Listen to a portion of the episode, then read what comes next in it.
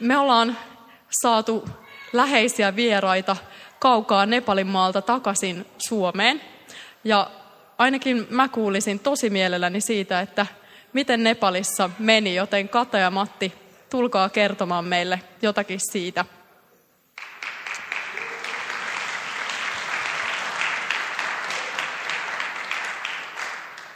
Tervetuloa. Te halusitte tänään mieluummin kertoa ihan omin sanoin, ilman että mä teitä kiusaan haastattelukysymyksillä, niin olkaa hyvät.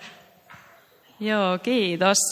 Tota, ensimmäisenä valtava kiitos teidän rukouksista. Siis tota, aikaisempina vuosina me ei ole pyydetty erikseen niin paljon rukousta ja tänä vuonna oli niin kuin tosi paljon vähemmän mitään pieniä semmoisia kommelluksia tai vastustuksia kuin koskaan ennen. Et tässäkin joku tuli äsken sanoa, että oli joka päivä kännykäs muistutus. Kiitos. Teidän rukoukset kantoja me tunnettiin se matkalla. Joo, Herra varjeli ja siunasi meidät Nepaliin ja siunasi meitä Nepalissa ja myöskin sieltä takaisin Suomeen. On tosi kiva nähdä teitä kaikkia ja meillä olisi tosi paljonkin siitä kerrottavaa ja toivottavasti tulee vielä myöhemmin sellaisia tilaisuuksia, että päästään jakamaan siitä hyvästä ja siitä siunauksesta, mitä itse saatiin ja koettiin sen matkan aikana ja kaikesta siitä, mitä, mitä sieltä on kerrottavaa.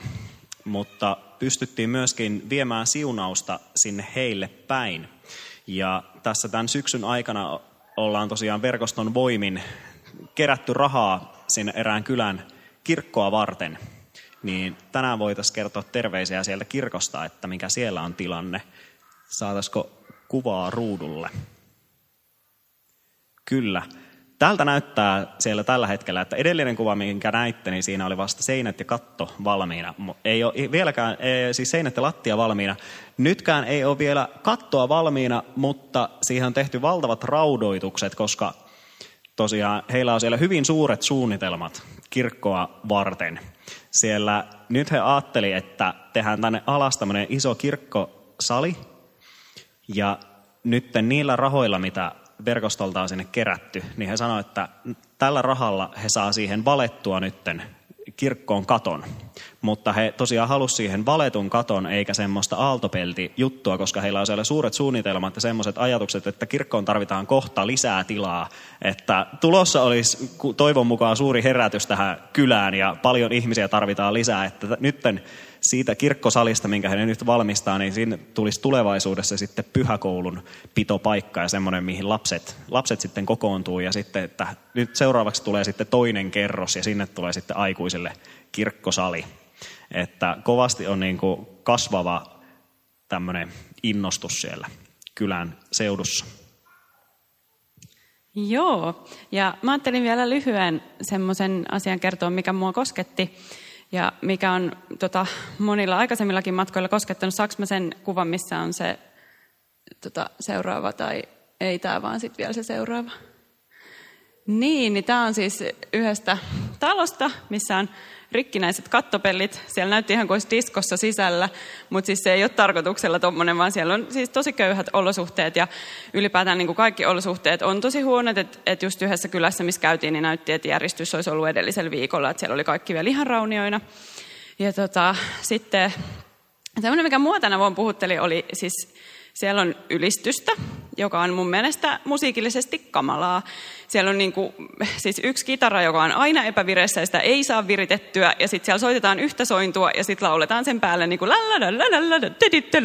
ja sitten se on niin kuin, mä en, mä en pidä siitä musiikista, mutta tota, sitten tänä vuonna mä taisin sanoa ääneenkin sen jollekin, että et vitsi mä en kestä, kun tämä vaan jatkuu ja jatkuu tämä ylistys. Ja kun me nukutaan siinä kirkossa ja se on niin kuin monta tuntia ja he jaksaa sitä ihan samaa sointuu siellä vääntää, mutta ne on niin inessä siinä. No sitten siinä iltana mä jotenkin koin kuitenkin, että mä haluan mennä sinne niin kuin olemaan. Ja sitten mä menin siihen tilaan, missä ne ylisti. Ja sitten siihen tuli vaan niin vahva Jumalan läsnäolo, Mä menin siihen polville ja mä en tiedä kuinka mä olin siinä, mutta niin kuin tosi vahvasti Jumala kosketti mua, puhui mulle ihan suorilla kuvilla, niin kuin ilmestyksillä mun sieluun. Ja se oli jotenkin ihan ihmeellistä, että mä olisin voinut vaan jäädä siihen olemaan. Ja siinä hetkessä mä jotenkin tajusin sen, että, että ei tällä ulkoisella ole lopulta yhtään mitään väliä. Että Jumala asuu kansansa ylistyksen keskellä. Ja jotenkin musta tuntuu, että me täällä ihan liikaa kiinnitetään huomiota niihin ulkonaisiin juttuihin ja siihen, että kuin, niin kuin nyt viimeisen päälle tämä on ja miltä tämä näyttää ja miltä tämä kuulostaa. Että se pointti on se, että Jumala, Jumalan valtakunta asuu meidän sydämissä. Ja siis Nepalissa mä voisin tästä puhua kaksi tuntia, mutta siis se niiden sydän ja uskon lujuus on niin kuin jotain niin sulattavaa ja niin ihmeellistä, että, että se on niin, kuin niin paljon suurempaa kuin mikään ulkoinen. Että kun Raamatussa puhutaan siitä, että meillä on aarre saviastioissa, niin se on totta.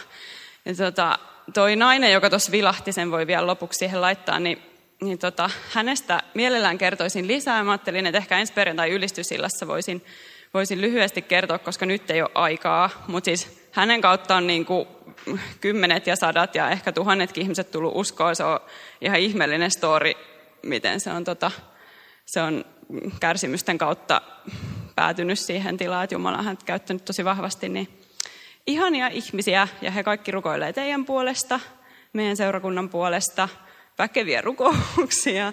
Ja tota, joo, tämmöisiä nyt lyhyesti. Mutta kiitos ihan kauheasti, kun olette ollut mukana ja jatketaan Nepalin työtä. Kiitos teille.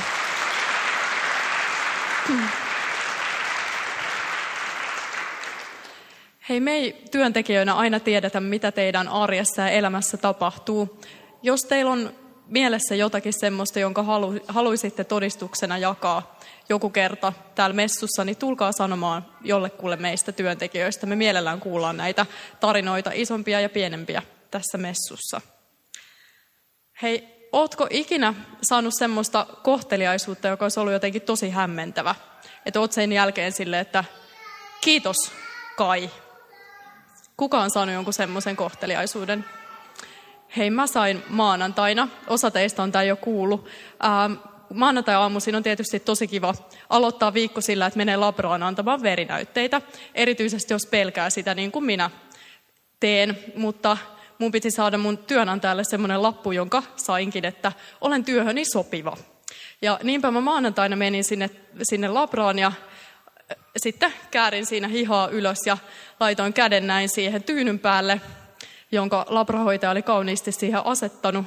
Ja sitten hän sanoi, sullahan on ihan luovuttajan suonet. Ja mun eka ajatus oli, että nyt olisi äiti ylpeä. Ihan oikeasti mun äiti on labrahoitaja, se olisi ollut ylpeä. Ja mun täytyy myöntää, että mä en ole ikinä ollut niin ylpeä hetkellisesti mun vasemman käden verisuonista, kun mä olin sillä hetkellä. Mä, ja sitten mä ajattelin, hetken kelasin ja mietin, ei se voi miettiä, että mä oon jotenkin elämässä helposti luovuttaa, luovuttavaa sorttia, vaan kyllä se varmaan tarkoitti veren luovutusta. Ja sitten mä istuin siinä hetken hämmentyneenä ja mietin, että vau, mikä kommentti. En ole ihan hetkeen kuulu, enkä ehkä hetkeen kuulekaan. Mä haluaisin, että miettisit hetken itseksesi, että minkälainen on sun unelmien seurakunta – Minkälainen on sun unelmien seurakunta ja mikä tekee siitä unelmien seurakunnan sulle? Mä puhun teille tänään siitä, minkälainen on mun unelmien seurakunta. Teistä joku on kysynyt jo syksyllä, että et kai sä taas puhu siitä Nehemiasta, niin mä sain tänään luvan Markolta, että mä en puhu siitä Nehemiasta, vaan teistä moni on kommentoinut sitä, että mun siellä verkoston kotisivujen esittelytekstissä lukee, että mä haluan työskennellä sen puolesta, että verkosto olisi semmoinen seurakunta, johon voisi tulla sekä hyvänä että huonona päivänä. Niin mä haluan puhua teille tänään hetken siitä, että miksi se on mun unelmien seurakunta ja miksi mä ajattelen, että se olisi verkostolle tärkeää.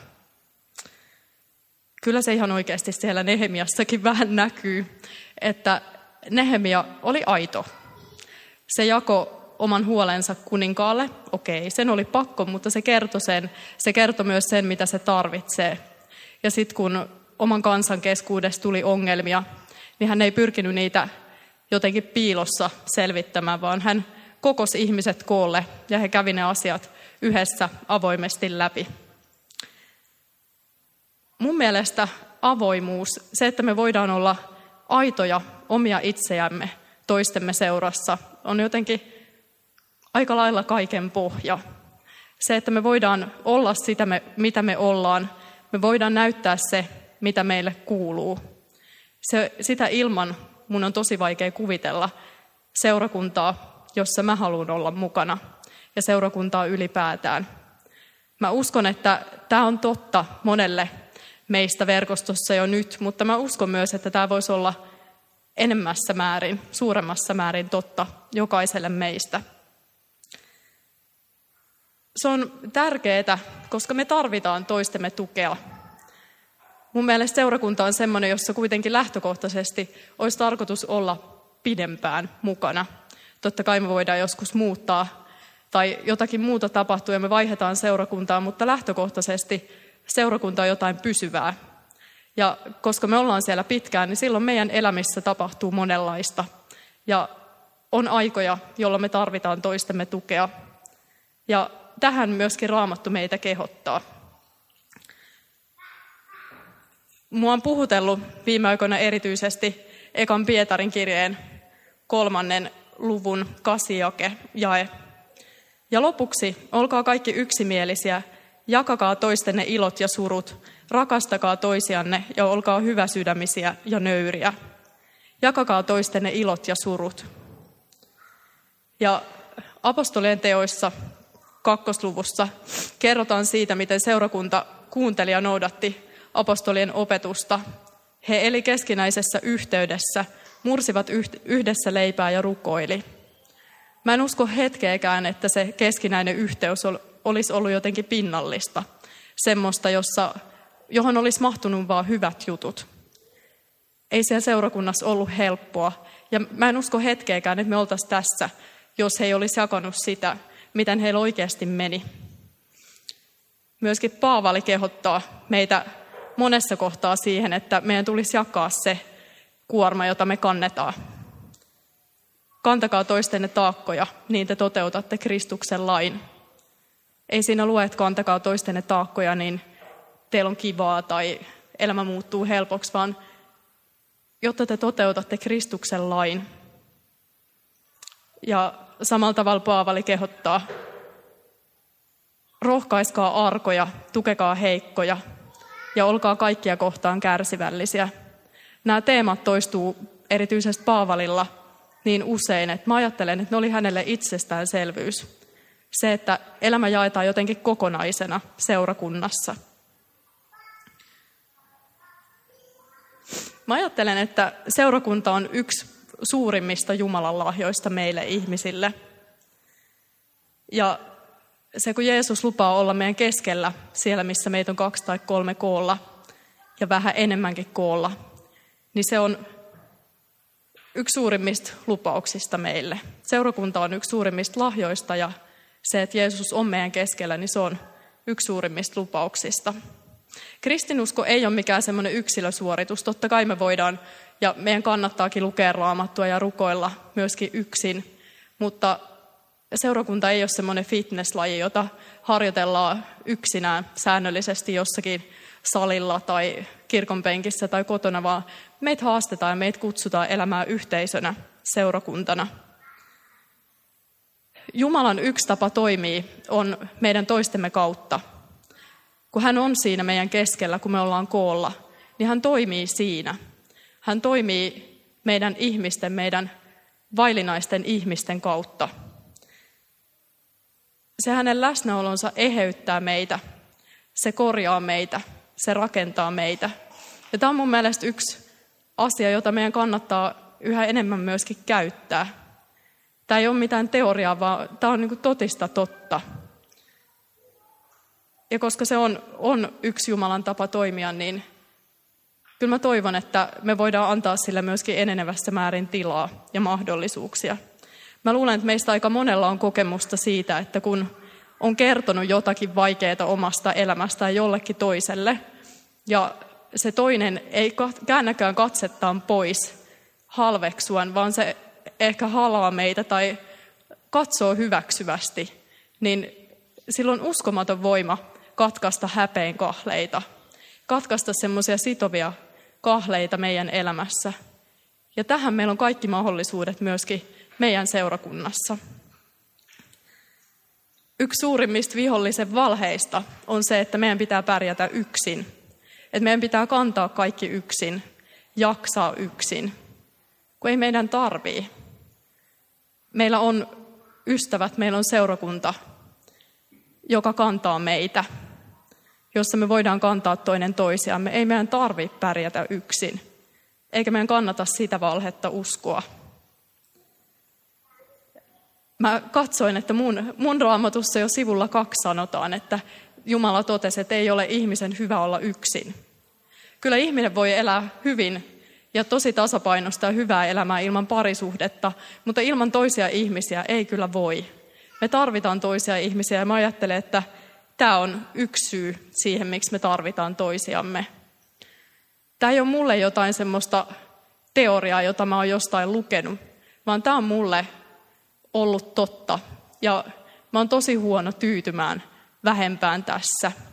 Mä oon kokenut, mitä se tarkoittaa, kun seurakunta kantaa silloin, kun on heikoimmillaan. Silloin, kun on yksinäinen ja joku avaa ovensa ja sanoo, että hei, tuu meille. Tai kun joku oikeasti sanoo, että mä haluaisin kuunnella, kerro mitä sulle kuuluu. Niin se on jotain semmoista, mikä oikeasti kantaa ja mikä parantaa, mikä eheyttää. Ja en mä halua olla ilman sitä myöskään täällä. Ja mä en usko, että kukaan teistäkään haluaa. Meillä on monia rakenteellisia malleja siihen ja tapoja verkostossa, että me voidaan jakaa sitä, mitä meille kuuluu. Meillä on rukouspalvelua, meillä on soluja, meillä on monia muita juttuja. Ja ne on tosi tärkeitä, mutta ne on piilossa. Ja ne saa olla, niillä on oma paikkansa, mutta se mitä mä mietin on se, että kuinka moni meistä voi jakaa sen, miten menee täällä messussa silloin, kun me ollaan kaikki läsnä. Mä en tarkoita sitä, että me kerrottaisiin kaikki toisillemme. Ei se ole järkevää eikä se ole luontevaa. Ei meidän tarvi kertoa kaikkea siitä, miten meillä menee, muuta kuin just niille, joille me halutaan.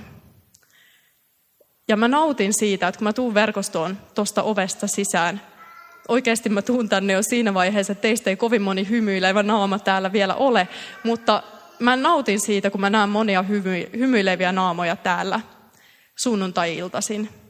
Mutta mä en halua nähdä yhtään hymyilevää naamaa ja pirteitä ilmettä ja suoraa ryhtiä, jota joku pitää yllä viimeisillä voimillaan. Mä en halua nähdä yksiäkään kasvoja, jotka hymyilee, vaikka oikeasti joku siellä takana itkee.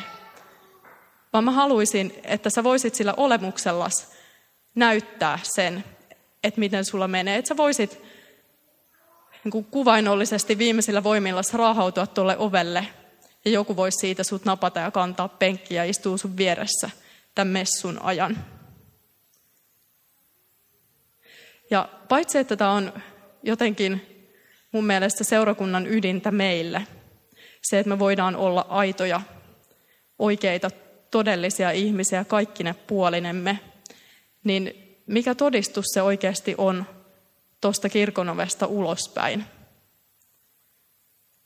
Mä en tiedä, mutta jos sä mietit, että kuinka monia tämän tyyppisiä yhteisöjä, jossa sä voit olla oma itsesi, semmoisilla ihmisillä on, jotka ei käy seurakunnassa, joilla ei ole seurakuntayhteyttä.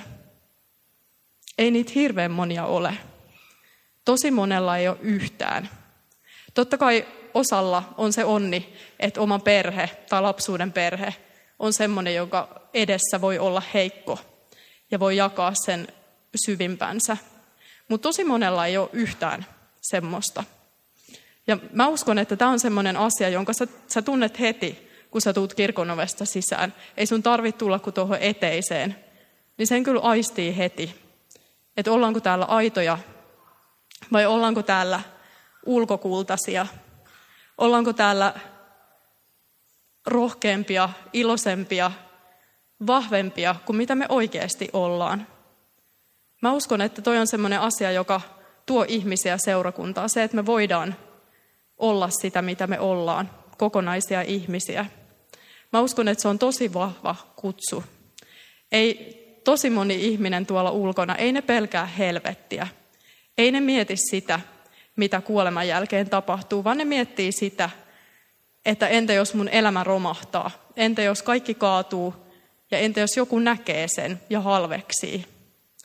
Jos me voidaan olla se vastavoima siinä, että joo, elämä voi kaatua, mutta kukaan ei halveksi. Me voidaan olla se hyväksyvä katse, joka ohjaa tänne sisälle. Se on tosi voimakas kutsu meidän joukkoon. Mä ajattelen, että ilman aitoutta ja aitoa kohtaamista ei voi olla mitään todellista yhteyttä ja todellista yhteisöä. Se, että meidät tunnetaan keskinäisestä rakkaudesta, niin kyllä se jotakin tämän tyyppistä tarkoittaa myös. Ei, ei Jeesuskaan rakastanut vaan niitä hyviä puolia, niitä vahvoja puolia niistä ihmisistä, joista hän, joita hän tapasi. Mä mietin monesti, että uskaltaako se rikkinäinen, syntinen ihminen tulla tuosta kirkonovesta sisään. Ja uskaltaako myös se, joka on käynyt täällä jo pitkään, se syntinen, rikkinäinen ihminen, tulla tänne sisään. Mä ajattelen, että jos se meidän rakkaus on tämän kaltaista, niin ihan varmasti uskaltaa. Ja mä ajattelen, että jälleen Paavalin parit sanat siitä, miten me voitaisiin toimia. Iloitkaa iloitsevien kanssa, itkekää itkevien kanssa. Tai jos yksi jäsen kärsii, kärsivät kaikki muutkin jäsenet, ja jos yksi saa osakseen kunniaa, iloitsevat kaikki muutkin sen kanssa. Mä ajattelen, että tämä voi olla totta, vaan silloin, kun meidän rakkaus on sen kaltaista, että me voidaan olla aitoja. Syvin kohtaaminen tapahtuu siellä, missä me ollaan haavoittuvimpia. Me voidaan kohdata toisiamme vaan silloin, jos me paljastetaan jollakin tavalla se oma haavoittuvuutemme. Mä toivon, että meidän seurakunta voi olla yhteisö, jossa saa nauraa ja itkeä myös julkisesti täällä messussa, ei vaan piilossa, jossa saa tulla nähdyksi, kuulluksi ja rakastetuksi kokonaisena aitona ihmisenä, jossa ei tarvitse pärjätä yksin, jossa ei tarvitse jaksaa yksin, vaan johon voi tuoda sen suurimman ilonsa ja syvimmän kipunsa, kipeimmän pelkonsa ja surunsa, johon voi tulla viimeisillä voimillaan heikkona ja uupuneena, yksinäisenä – ja jossa me tuetaan toisiamme. Niin, että kun me lähdetään tuosta ovesta, niin meistä jokaisella voisi olla taas kevyempi kuorma kannettavana. Ja mä uskon, että tätä myöskin Jumala meille haluaa rukoilla. Rakas Jumala, kiitos siitä, että sä oot meidän Jumala. Sä oot suuri Jumala. Ja sä tiedät kaiken sen, mitä meille kuuluu tänään. Sä tiedät sen, miltä meistä tuntuu ja mitä meille kuuluu. Herra, tee se meistä todellinen perhe, jossa voi sopivalla, haluamallaan tavalla olla aito, olla rehellinen ja tulla nähdyksi ja kuulluksi kaiken sen kanssa, minkä kanssa me eletään. Anna meille viisautta ja rakkautta toisiamme kohtaan niin, että kun joku jakaa meille jotakin kivustaan, niin me voitaisiin katsoa hyväksyä ja rakastaen, koska sä oot rakastanut meitä ensin. Eikä me käännettäisi katsettamme halveksuen pois. Herra, käy tässä meidän keskinäistä yhteyttä, myöskin tuomaan lisää ihmisiä meidän perheeseen. Kiitos siitä, että sun perheessä on ovet aina auki. Amen.